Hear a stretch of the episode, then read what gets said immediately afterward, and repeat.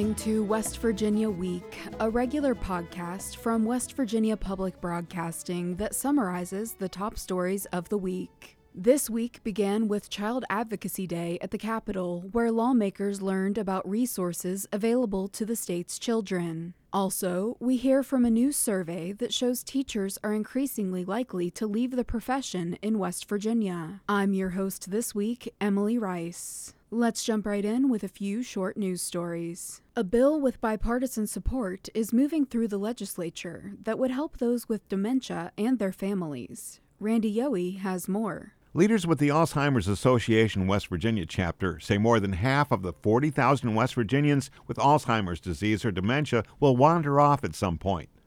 House Bill 4190 would create a purple alert system for missing cognitively impaired persons. It uses video image recording devices to search and provides for notice and broadcasting of a purple alert.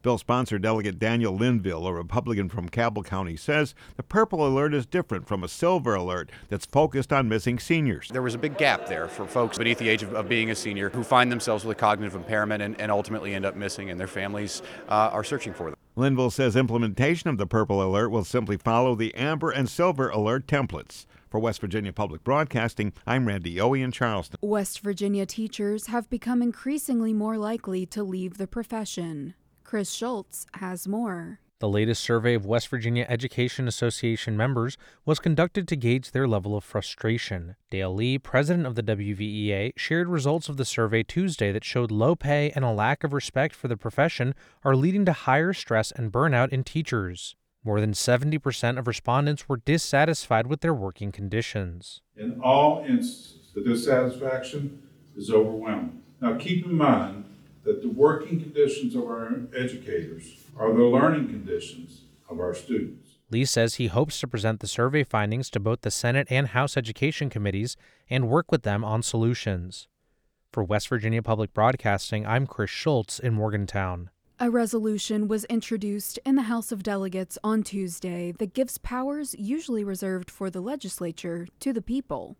Randy Yohe has more. Introduced and rejected for several years, House Joint Resolution 14 would amend the state constitution to give the people the powers of initiative, referendum, and recall. The resolution sponsor is Delegate Chuck Horst, a Republican from Berkeley County.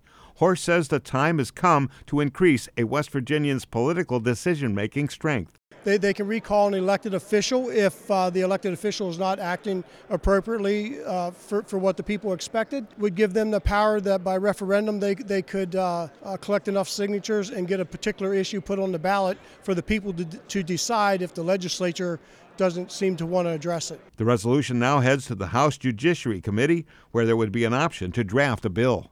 For West Virginia Public Broadcasting, I'm Randy Yohe in Charleston. Monday was Child Advocacy Day at the Capitol, bringing together child welfare advocates to provide resources and educate the public.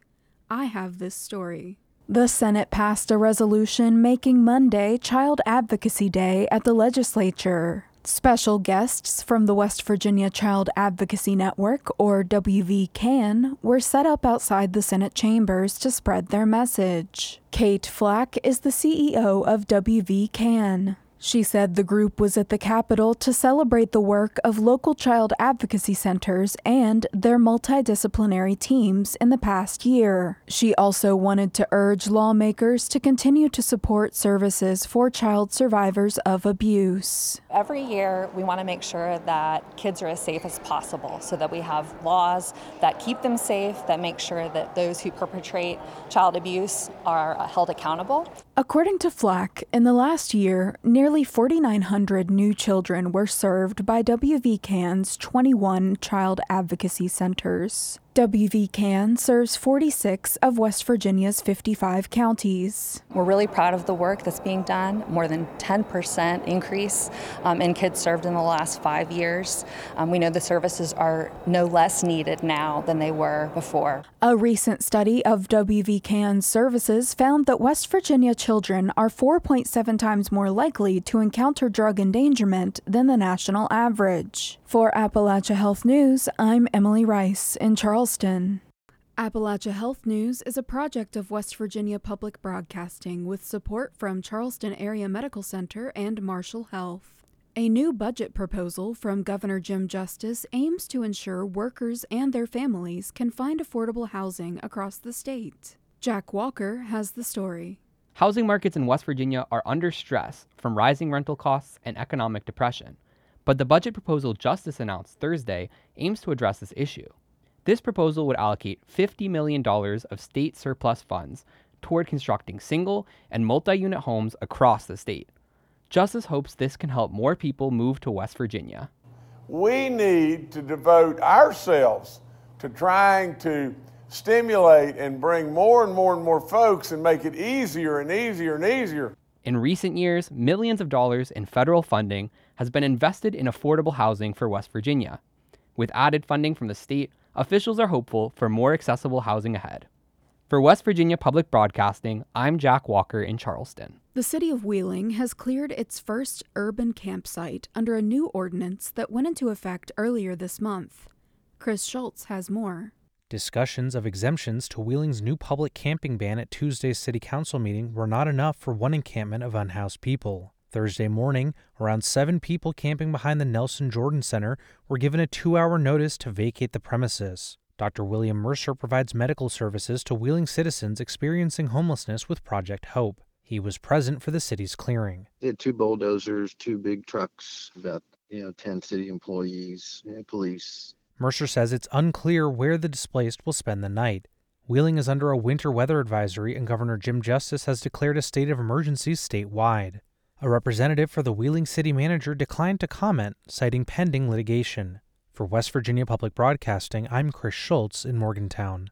Thursday was Rural Health Care Day at the Capitol. Many healthcare providers and health advocacy organizations came to discuss challenges and advocate for possible solutions in rural healthcare. Briana Heaney has more. Transportation is one major challenge in the healthcare system, especially for elderly residents. Karen Odell, communication and leadership strategist for Southern West Virginia Health System, says lack of access to public transportation and preventative care contribute to worse health outcomes in rural areas. If you are an individual who is single, living by themselves, and do not have a family member or maybe a neighbor who can assist, when you go to have a specialist procedure that requires somebody to drive you, you may not seek that specialist care. She says this is especially important for life saving screenings like colonoscopies or cancer screenings. For West Virginia Public Broadcasting, I'm Briana Heaney in Charleston. You're listening to West Virginia Week, and now some of our top feature stories from the past week. For the legislature today, Randy Yohe spoke with House Speaker Roger Hanshaw, a Republican from Clay County, on issues important to him for this general legislative session.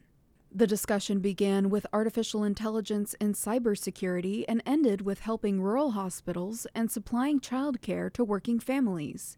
Here's an excerpt. You have developed in the House a special select committee, excuse me, on artificial intelligence. I talked to Delegate Mainor a bit, your co-chair this morning, but tell me the whole philosophy behind setting up this committee and, and, what you hope to accomplish. Well, the goal is to get out in front of that issue, Randy. It, it's it's going to be transformative. It, it's it's one of these issues that seems to have come on the scene at a pace that that most of the world wasn't predicting. It's it's been one of those things that's been in development for decades now. We've all called automated hotlines for, for a decade now, and, and on the other end of the phone's been a robot or has been a computer. That was a, that was a form of artificial intelligence in its evolutionary stages. Fast forward a year till, till we reach, to reach Chat GPT and generative yeah. artificial intelligence now.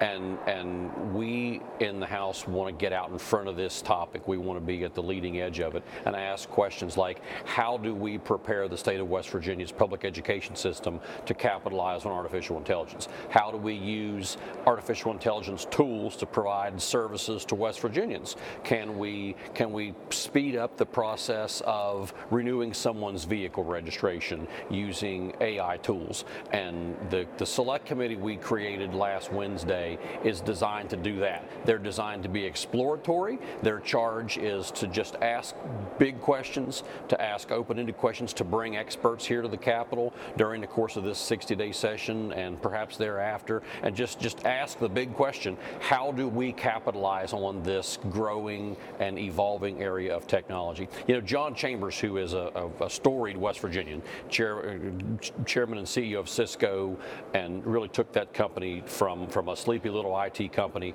to one of the most valuable companies in the world. John said in an interview recently that he believed the impact of artificial intelligence on the world would exceed and surpass the overall impact of the internet on the world. Now think about that for a minute. Wow. Think about how many ways the internet impacts our lives every single day. John, who is an expert in the field, by any measure, has predicted that the, the tools of AI will surpass even even the impact of the internet. We need to be at the front of that. This is an eye-opening uh, thought because most people, when they hear about artificial, artificial intelligence, have a negative connotation. But you just listed off five positives, and I, th- I don't think that the regular general public has that concept. Well, that's that's one of the charges of the committee is to look for positive ways to implement this technology. We know it's going to be disruptive. It's already been disruptive. The question is, can we can we use that disruption in a way that's that's that's productive? Uh, Pre- President Smith at Marshall University is is is often often heard to say, change will either happen through you or happen to you, and we want it to happen through us. Makes good sense. That was House Speaker Roger Hanshaw speaking with Randy Yohe. For the legislature today, Eric Douglas spoke with Senate President Craig Blair, a Republican from Berkeley County, on issues important to him for this general legislative session. Here's an excerpt. What are your expectations for the session? We're what five, six days in officially now. What are your expectations looking forward? The expectations are to keep the momentum going in the state of West Virginia. In my lifetime, I don't believe that we've ever experienced better economic opportunities, better growth, better opportunities for change in the state of West Virginia to be able to propel us into the future. And uh, I'm proud of the work that we've done over the last eight years or 10 years, whatever it may be, and it's growing. Uh, and that's exciting. Uh, investing into the infrastructure, uh, investing in education, getting a drug-free, educated workforce that's ready to go to work, stay in West Virginia. And uh, people laugh at me when I say this, but if you keep our youth here, what happens is they have children, they have families. That's how you grow a state. That's how you grow an economic base that you can actually have further tax reductions and keep the momentum moving forward. You know, I'm. I, I'm old enough to remember we used to refer to the, the uh, I-77 south headed to Charlotte is kind of the it was the hillbilly highway as we talked about. Everybody was growing up and leaving the state. What what can we do to to keep people in the state? It was our number one export for that matter uh, is our youth for gainful employment. Look, I'm from the Eastern Panhandle, and everybody thinks that we're wealthy over there. And uh, no, what it is is that there's a lot of people that's wanting to get out of the state of Maryland, to get out of Washington D.C. and those markets, and uh, West Virginia. Is very, very attractive for that because our people are great and the people moving there are great. But you got to be able to have the jobs. When I was growing up, there was GM, 3M, DuPont, Corning, the list went on, and they all left. Why? Because they were taxed out of the state. Then we turned into a bedroom community. You cannot have a tax base to be able to do that. And we were like a barometer for the rest of the state. We were hemorrhaging jobs out of the sure. state. And when you lose the jobs and the upward mobility and the economic opportunities, people leave. Uh, the two most mobile things in our society is labor and capital. And we're attracting both now to the state of West Virginia. And that's how you keep your our youth here. You don't have to worry about school closings or, or, or riffing teachers uh, or consolidations. What you worry about is, is the fact that you got more young people in the system and those children coming through and you got a tax base. You You, are able to pay the teachers more and the state employees more, school service personnel more. And we've been doing that uh, over the last eight to 10 years. Well, I'm proud of what we've sure. done. So last year you passed a pretty pretty amazing tax cut for the for the state. I mean, amazing in the, in the scale of it. I, I guess is what I want to say. Um, what 780 million dollars I think was roughly. Has that worked out as you expected? I mean, I know it's only been a year, but as it as it, are you seeing the fruition of that? Yes, it'll work out. Uh, I'm not concerned by that. And, by the way, I was the author of the flatline budget where four years it was me and the name Eric. Uh, Eric Nelson was the finance chairman for the House side, then Eric Householder, and then I've got Eric, or had Eric Householder and Eric Tarr. Uh, but by controlling our spending, and this is exactly what the federal government should do, they should actually control the spend and let the revenues grow. And when we did that, that afforded us the opportunity to be able to go in and do the tax reductions.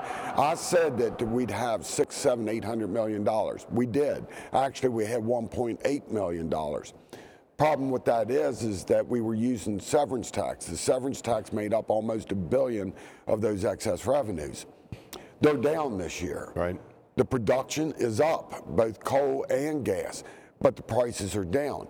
The most beautiful part about what we got going on right now is we're really not budgeting the severance tax. I can remember when I was first elected in 2003, where we were underwater, we were cutting in the middle of the year, and they were hoping somebody would win the record Powerball, and they did. But that's no way to run. That's no way to run a state. run yeah. a government, run a state.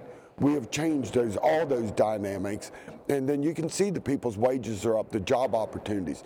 In October, and that's the latest numbers that I have, there was 6,198 people that was drawing an unemployment check.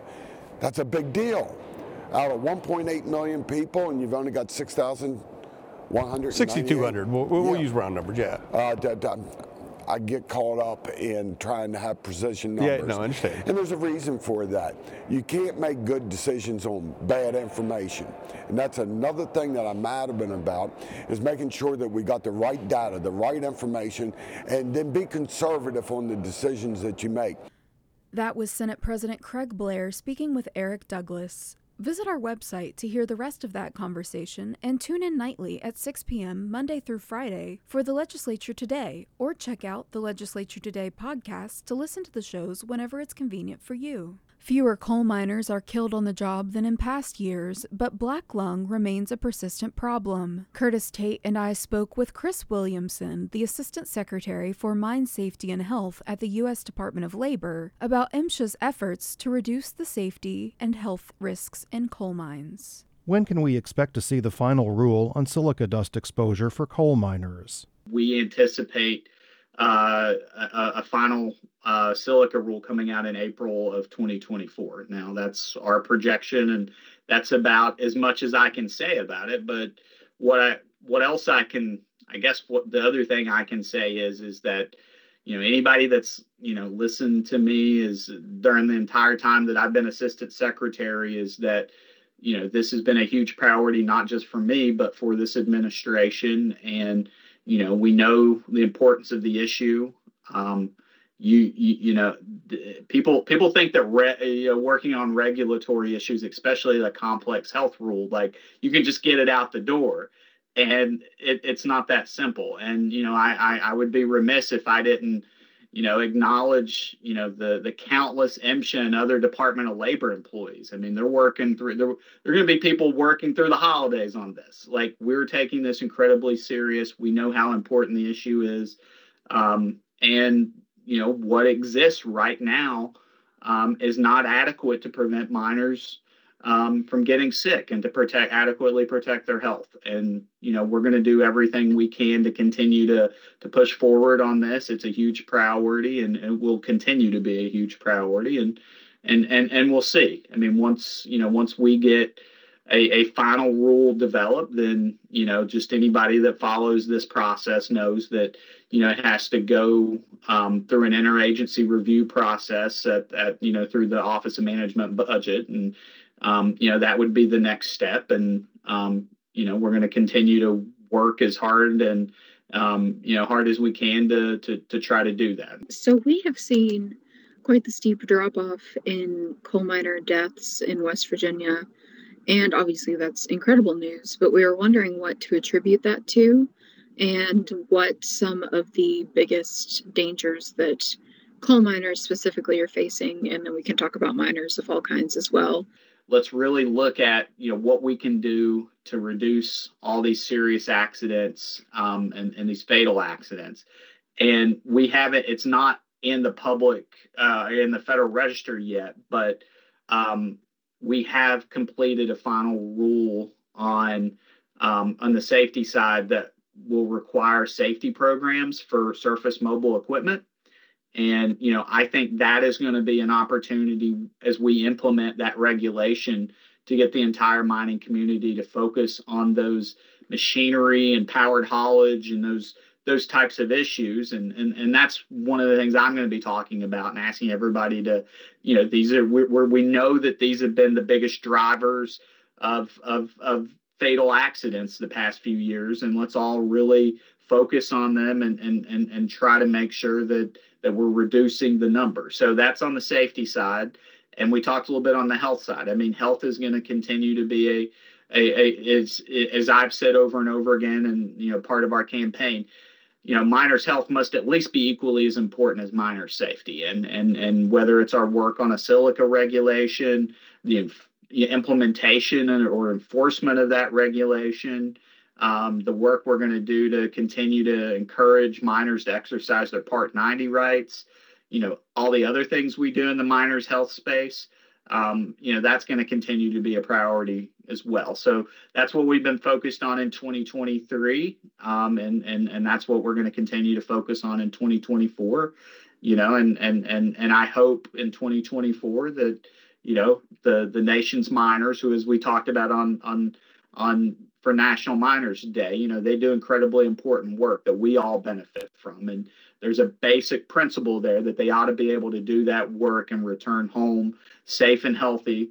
Um, you know, people that you know in the community I grew up in, they need to be able to go home to to to Williamson or Logan or uh, you know Dingess, West Virginia. They need to be able to do that uh, both safe and healthy and go home to their families. That was Chris Williamson, the head of MSHA, speaking to Curtis, Tate, and me about mine safety and health. Recently, a class action lawsuit against the Department of Health and Human Resources for children's rights related to the foster care system has taken a turn as attorneys battle for sanctions against the agency. I have this story. Attorneys in a class action lawsuit against the DHHR and Governor Jim Justice over the state's treatment of those in foster care announced in October that they were filing for sanctions because the DHHR had failed to preserve about three years of requested emails. The DHHR said the Office of Technology was responsible for the statewide policy of deleting the emails of people who left the state's employment within 30 days. However, relevant emails had a litigation hold placed on them according to court documents. A litigation hold prevents spoliation, destruction, alteration, or mutilation of evidence. In November, the defendants in the case filed an opposition to the plaintiff's motions for sanctions, apologizing to the court and the plaintiffs for the lost electronically stored information. In the midst of this lawsuit and the breaking up of the DHHR into three separate agencies, the State Health Department department's top attorney retired at the beginning of 2024. The DHHR's general counsel, April Robertson, retired from the state of West Virginia effective January 2, 2024. A spokesperson for the newly created West Virginia Department of Health said in an email. Marcia Robinson Lowry is the lead plaintiff for the class and executive director of A Better Childhood. It is just another example of the dysfunction within this agency. And when you think about the fact that it's responsible for the lives of dependent and vulnerable children, um, it's pretty alarming. In an email response, Whitney Wetzel, a spokesperson for the Department of Human Services, previously part of the DHHR, said the litigation hold had been sent to the West Virginia Office of Technology, instructing them to preserve all emails relevant to the case, but that the hold was not placed on certain accounts, resulting in some emails not being preserved. Wetzel said Justice directed the Office of Technology to develop an updated form and process for legal hold requests. Wetzel also said that all emails of current employees, including all emails between current employees and former employees, have been preserved and said a majority of relevant emails involving dozens of employees are available to be produced to the plaintiffs. In an affidavit, Michael Folio, legal director of Disability Rights of West Virginia and previous attorney at the DHHR, testified that officials at the agency, namely April Robertson and previous secretary of the DHHR Bill Crouch,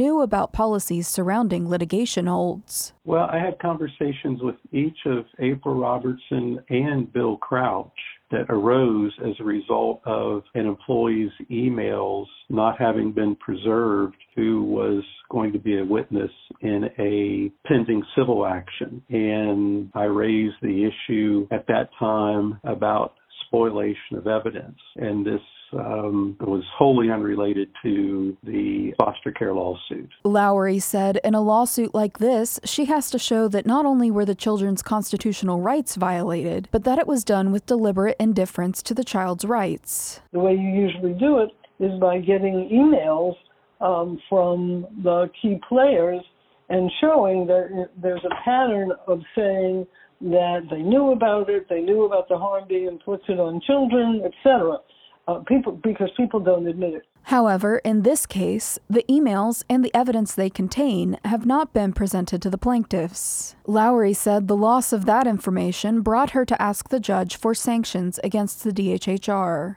There seems to be some sort of a pattern here with the state not, not keeping information that's necessary to prove your case. And um, the rule is that if they have done it willfully, then there are inferences that can be made um, in the plaintiff's favor. Lowry called the case highly unusual and said defendants know that when they are being sued or even about to be sued, they have to maintain documentation. Whether they didn't do it because they were incompetent or inefficient or willful or just happened, we don't know. Um, but we do think it's a very serious issue. And, and I've never, it's never happened in another case that I've been involved in. Lowry said settlement discussions were had years ago at the beginning of the lawsuit in 2019, but that they were not fruitful conversations, so she decided to proceed to a trial. She said one of the best things about settlement is being able to discuss with defendants the best ways of fixing the system. We're still fighting about whether the system violates the Constitution, and we think it clearly is. It's got to be one of the very worst systems in the country. When asked whether the division of the original Department of Health and Human Resources into three separate departments would have an impact on the case, Lowry said only if the new secretaries presented concrete improvement plans. If they were to say that, we would be very, very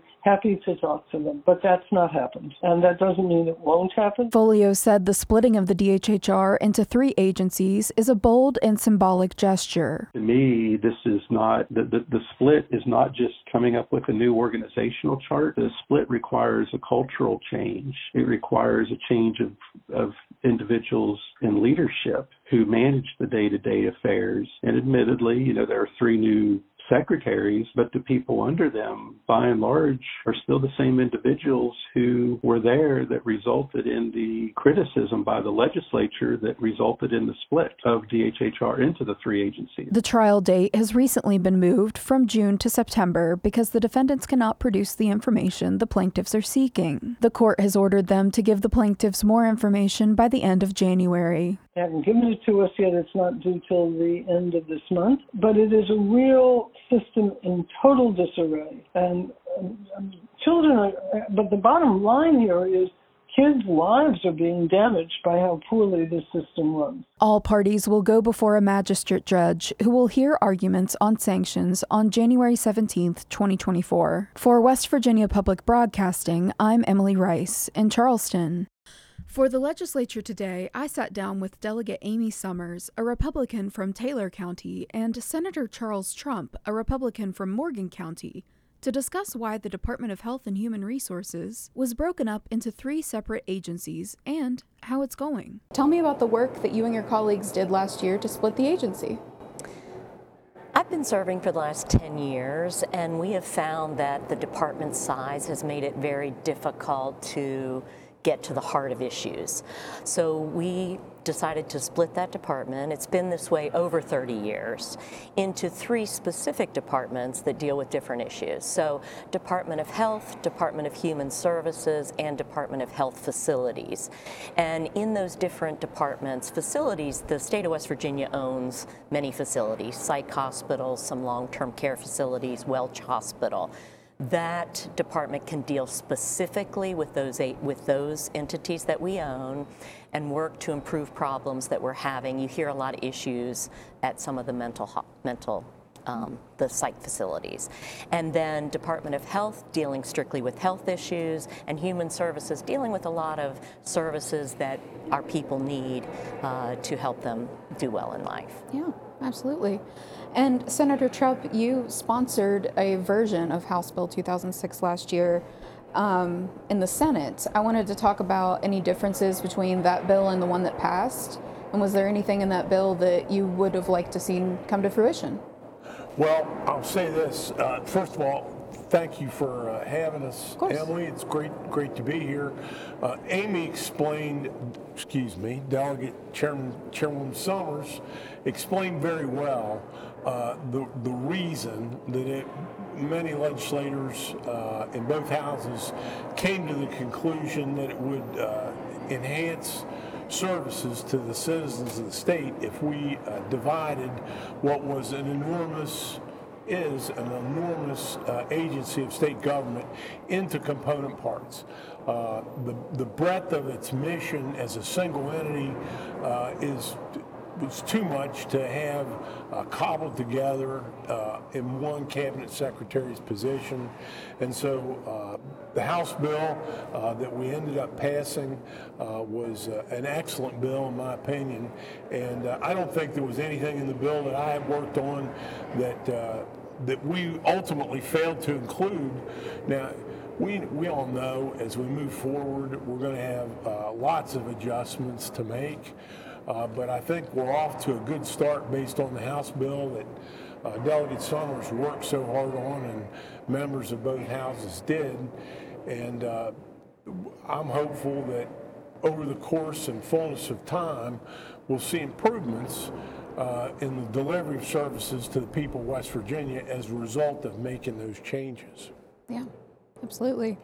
And so, Delegate Summers, um, where we are now with the split, Obviously, we have three separate agencies, but is the split going at a pace that you're happy with? Yeah, it's actually effective January 1. Okay. And so, but we allowed in our bill that the House and Senate worked on that reorganization bill together. And so we had just companion bills um, last year. But, um, what I was going to tell you. Yeah. Um, um, the where we are with the split oh, now? Oh, okay, yes, sorry. Yeah. So the new secretaries in the bill, we allowed them to become acting secretaries this summer. So July 1, they've been able to get their feet wet and figure out what things they need to do. Now they are they are secretaries starting January 1. So this is where we dealt with the structure of DHHR, the old DHHR. Our next steps are to get involved in the function of that. And you will start to see bills this session that deal with the function and how things are working. And then in time, when we've established changes to the function, then we will really be able to get to the heart of the budget mm-hmm. of all of these different agencies. Okay. And one of those bills um, actually passed the House today, one of those reorganization bills, the renaming of the DHHR. That's one of yours.